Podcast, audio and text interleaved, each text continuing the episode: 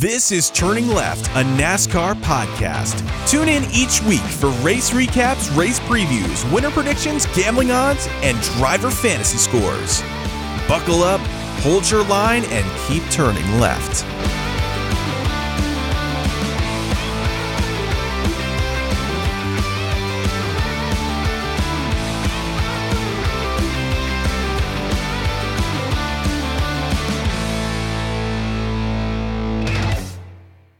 Well, Calman, another race is in the books. It is Monday, March 15th, which means uh, it is time for us to give our race recap of Phoenix. So, Calman, thanks again for joining me here today. And how you doing? Uh, you know, I'm just kind of dealing with the Monday blues. You know, we did get treated to a pretty uh, entertaining race yesterday, so it could definitely be worse right now. So I'm happy Yeah, to be it- here. It, it was pretty entertaining. You know, I was looking at Reddit and, you know, Phoenix seems to be a very controversial track. Like some of the threads, like, you know, reading the race threads and the post race threads. And there's a lot of people that hate this track. And then there's some that, uh, you know, don't hate it as much. They're just kind of like, oh, it was an okay race. I kind of fall into there. Like, I thought it was a pretty decent race. I do would, you know, I would probably agree. I know this is the championship race. And, you know, some people are kind of, they, they don't feel like this track is good enough to have a, a, you know, to race this twice a season. But I, overall, I thought it was a pretty good race. Yeah, I think it was good too. And I, I think Phoenix is an interesting track just because, you know, they have that weird, um, you know, traction compound that they put on the track,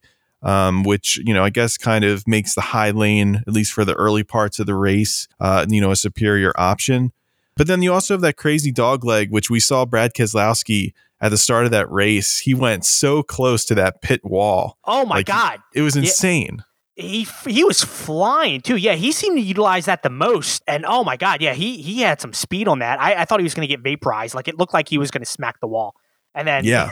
didn't. But I guess to start off pre-race, we had Hendrick Motorsports with a few unauthorized changes to the vehicle, which pushed Kyle Larson, Chase Elliott, and William Byron to the back. Yeah, yeah, that was big. You know, especially because Hendrick was, you know, so good heading into this race, especially Chase Elliott at Phoenix specifically. You know, obviously winning the championship uh, here, uh, I guess in November. Um, so you know, he was looking like he was going to start towards the front and having a, a pretty easy day. But yeah, they they had to start all the way in the rear. You know, of course, Larson uh, had to do that quite a few times during the race. So.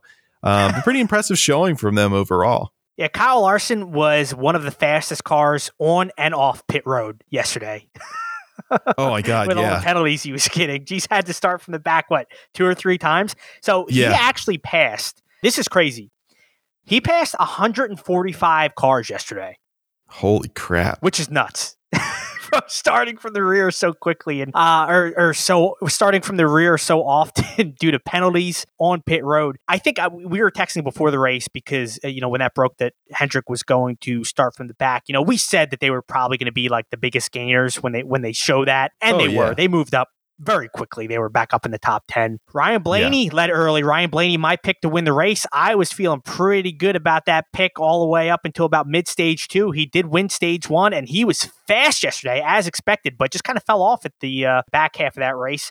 Joey Logano would lead the most laps with 143 and would eventually finish second. He would win stage number two.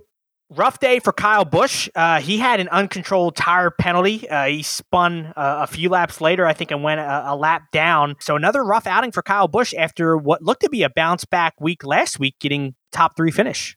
Man, it's it's crazy because Kyle Busch, it seems like he's like been super consistent in a way, but it's just something just seems so off with that car. And I think even on the radio yesterday, he said he's not sure if it's like the equipment or if it's him, if he's maybe not getting enough out of the out of the car.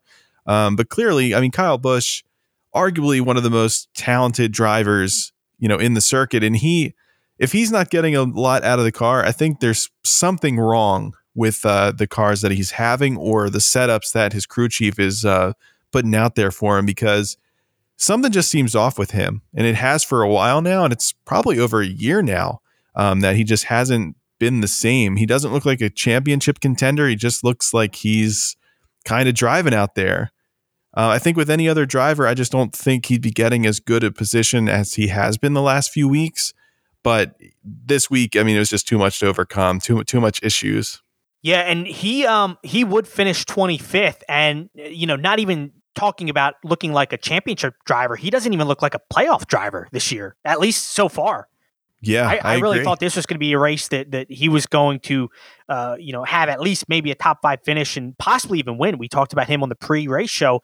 He's he's dominated here recently.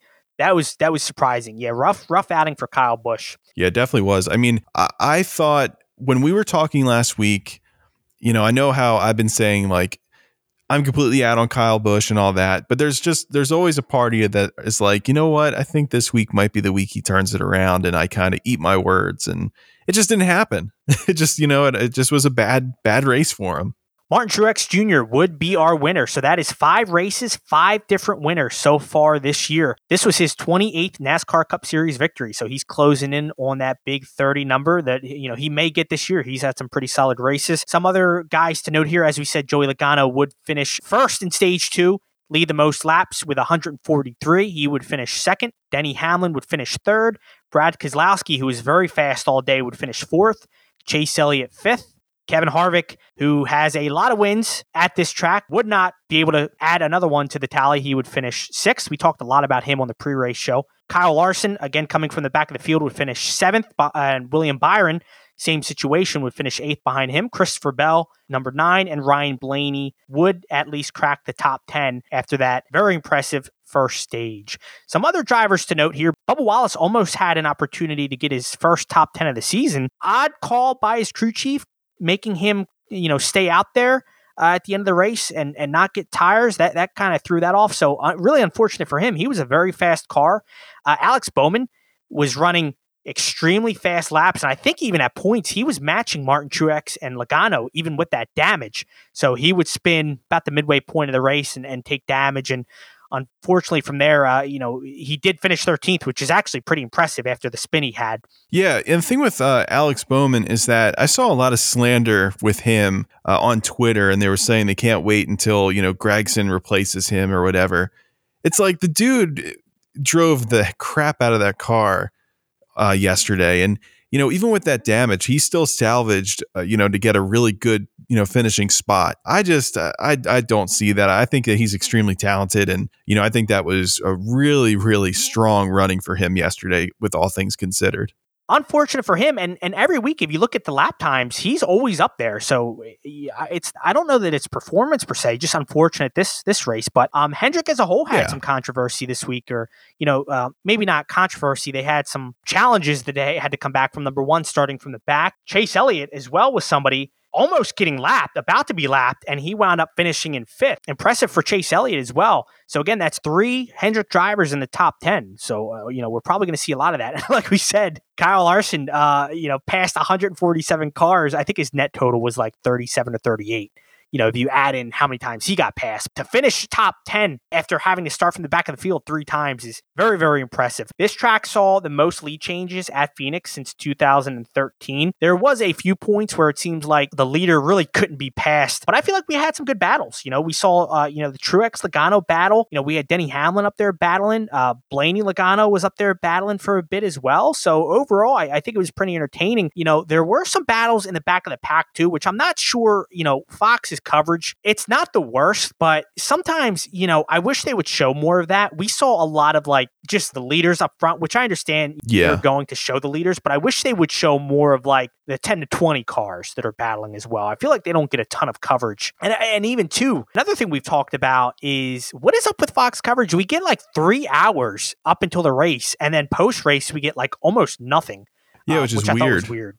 Yeah. so I, I don't really understand that. I'm, I'm not a big fan of that. I feel like first three hours could be cut down significantly. Significantly, like you know, give us an hour and a half of pre-race, and then you know maybe an hour and a half to analyze after the race. It's kind of hard if you miss some of the race to get some of that info. So not a big Oh, fan yeah. of that. I did like, uh, and we were watching this this morning. Uh, you had sent me the actual video on YouTube, and you know we called it during the race, but uh, it was like almost like Comedy Central's Drunk History, but with Jeff Gordon and Clint Bowyer and their argument back at Phoenix. Yeah, yeah, that was that was pretty funny. That that was pretty good. You know, they they've been pretty creative with uh their pre-race uh antics and um, it was pretty funny how Larry McReynolds and uh, Jamie McMurray were kind of doing like the voices. I'm not really sure what that was supposed to be. I guess it's supposed to be like a was- I don't know. That was weird. Like I don't understand why they had a cut to them for that. But yeah, it's it's uh it was pretty funny. I enjoyed it. We we said before that like Clint Bowyer is just like an amazing addition to this staff for for race coverage, and like he he really is every week. I just feel like bringing out the best in Jeff Gordon, and I we like we were saying like they need to make that a series. Number one, we didn't actually find out what happened. If you did not see it, if you search like Jeff Gordon, Clint Bowyer history, Phoenix, it, it should come up. I think NASCAR posted it on their their YouTube page but they didn't actually tell us what was said. But it was funny them going back and forth. But what I would love to see is like if they could get drivers down with it, like you know maybe some of the other arguments and, and confrontations we had, like maybe we get a Jeff Gordon, Brad Keselowski, you know, if he would be oh, down with that, or like like a Joey Logano, Matt Kenseth, like Joey Logano and Tony Stewart. Yeah.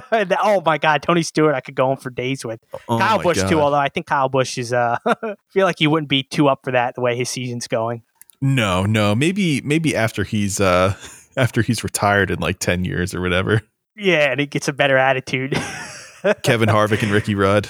Oh my goodness, it would be so entertaining. like that was uh, probably one of my. I I will say that was probably my favorite segment this year. So good for NASCAR for putting those out. Very entertaining, and I look forward to more this year. Looking at the standings, Denny Hamlin is still in first place here with 236 points. Behind him, we have Brad Keselowski with 197, Joey Logano with 192, Martin Truex Jr. with that win puts him at fourth with 180, and Kyle Larson rounds out the top five with 179. He's actually tied with Chase Elliott, but of course has the win, so he is in the playoffs. Chase Elliott still searching for that win. Kevin Harvick is in seventh, Christopher Bell eighth, William Byron in ninth, and Kurt Busch, who is having a uh, pretty nice season. We talked about him a few times actually, but he is in the top 10. He'll be looking to get that win, get himself locked into a playoff spot as well. Uh, Michael McDowell kind of fell off the face of the earth this week. He is in 11th in points and obviously has that race win. The thing with the thing with that team is that they had a little bit of a good stretch there, but man, I, I think that the wheels are going to start coming off that. I, especially with how things are trending and how he's been running in the last two races you know, we could have a ton of different winners. And if you're not performing week in and week out, it's going to start becoming pretty crucial here pretty soon. And I'm sorry, he actually finished 23rd. Uh, that top 10 streak is is feels yeah. like a ways away now at this point. So next up on the schedule is Atlanta Motor Speedway for the Folds of Honor QuikTrip 500. Look for our race recap and preview show later this week. Uh, with that, thank you so much for listening, and we'll catch you later. See ya.